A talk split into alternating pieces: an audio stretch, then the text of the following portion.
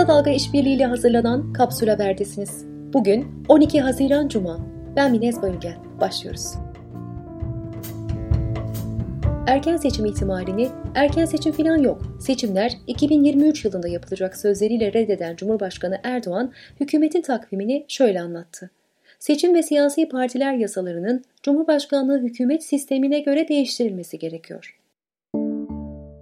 Türkiye-ABD ilişkilerinde bir dönem ciddi kriz yaşanmasına neden olan konsolosluk çalışanı Metin Topuz, terör örgütüne yardım suçundan 8 yıl 9 ay hapis cezasına çarptırıldı. Topuz, Ekim 2017'den bu yana tutuklu. ABD'nin Türkiye Büyükelçiliği derin hayal kırıklığı içinde olduklarını ve kararın üst mahkeme tarafından bozulmasını beklediklerini söyledi. Doğu Perinçek'in lideri olduğu Vatan Partisi'nin yayın organı Aydınlık, HDP kapatılsın adlı bir kampanya başlattı. Gazetenin bugünkü manşetinden duyurulan kampanyanın Türkiye'nin saygın aydınlarınca imzalandığı yazıldı.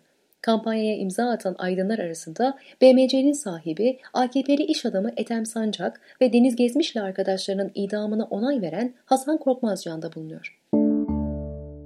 Kırım Kongo kanamalı ateşi vakalarının artması üzerine çalışma yaptıklarını duyuran Sağlık Bakanlığı bu yıl bu hastalıktan vaka sayısı artış göstererek 480'e ulaştı. 15 kişi ise hayatını kaybetti dedi. Cumhurbaşkanlığı Kültür ve Sanat Büyük Ödülleri yönetmeliğinde yapılan değişiklikle isimleri seçme yetkisi kurul yerine Cumhurbaşkanı Erdoğan'a verildi. Devletin güvenliğine karşı işlenen suçlardan hüküm giyenlerin ödülünün geri alınabilmesi maddesi ise korundu. İstanbul'daki havalimanlarında yurt dışı uçuşları yeniden başladı. Türk Hava Yolları'nın ilk uçuşları Almanya, İngiltere ve Hollanda'ya yapıldı. Gebze Gençlik Merkezi Kütüphanesi'nde şort giyen kadın öğrenciye böyle giyinemezsin, hatların belli oluyor dendi.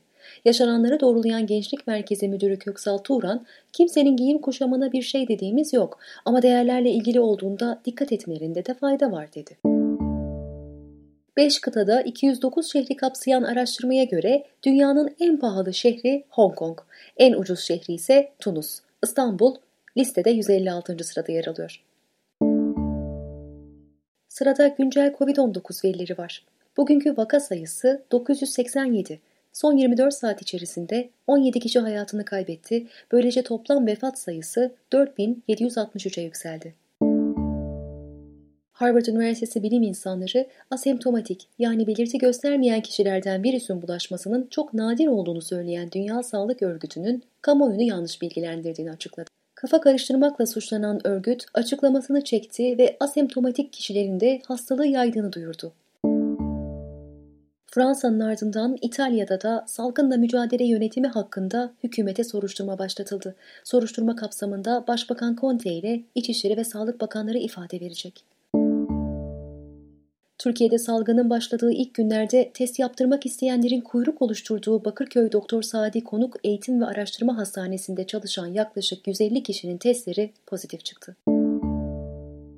Yurt dışında yaşayan Türkiye vatandaşlarına yönelik Türkiye'ye gelişte uygulanan 14 gün evde gözetim kuralı kaldırıldı. Bursa valisi Yakup Can Polat, şehirdeki vaka sayısında bir günde %50 artış olduğunu söyledi. Vakaların yarısı Yıldırım ilçesinde. Koronavirüsün son salgın olmayacağını söyleyen bilim insanları, vahşi yaşamdaki hastalıklara daha yakından bakılmasını istiyor. ABD'nin Seattle şehrindeki güvenlik güçleri polis merkezi çevresindeki protestocularla yaklaşık bir hafta süren çatışmanın ardından alanı boşalttı. Protestocular alanı özel bölge ilan etti. Başkan Donald Trump ise protestocuları terörist diyerek hedef aldı. Suriye Devlet Başkanı Beşar Esad, 2016'dan bu yana başbakanlık koltuğunda olan İmad Hamis'i görevden aldı.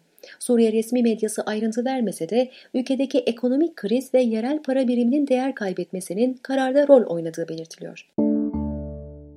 İngiltere'nin Bristol kentinde ırkçılık karşıtı protestolarda sökülüp nehre atılan Edward Colston heykeli sudan çıkarıldı. Heykel temizlenip bir müzede sergilenecek. ABD'de ise ünlü İtalyan kaşif Christoph Kolomb'un heykelleri yıkılmaya başlandı. Kuzey Kore, Güney Kore ile yaşadığı gerilimle ilgili hayal kırıklığına uğradığını açıklayan ABD'ye yanıt verdi. Başkanlık seçimleri sorunsuz geçsin istiyorsanız sessiz kalmanız yararınıza. İsviçre'de eşcinsel evliliğin yasal olarak tanınmasına ilişkin yasa teklifi ilk onayı aldı. Teklif, lezbiyen çiftlerin sperm bankası aracılığıyla çocuk sahibi olmasını da yasal kılıyor. Norveç'te Çinli üvey kız kardeşini öldürdükten sonra Oslo'daki bir camiye silahlı saldırı düzenleyen aşırı sağcı Philip Manshaus 21 yıl ağır hapse mahkum edildi. Harry Potter serisinin yazarı J.K. Rowling, aile içi tacize ve cinsel saldırıya maruz kaldığını açıkladı.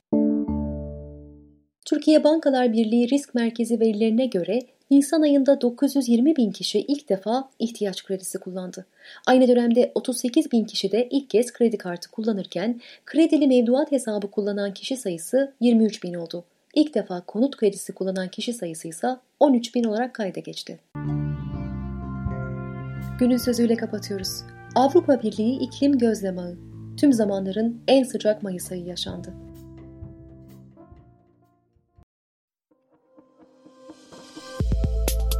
Bizi Kısa Dalga Net ve podcast platformlarından dinleyebilirsiniz.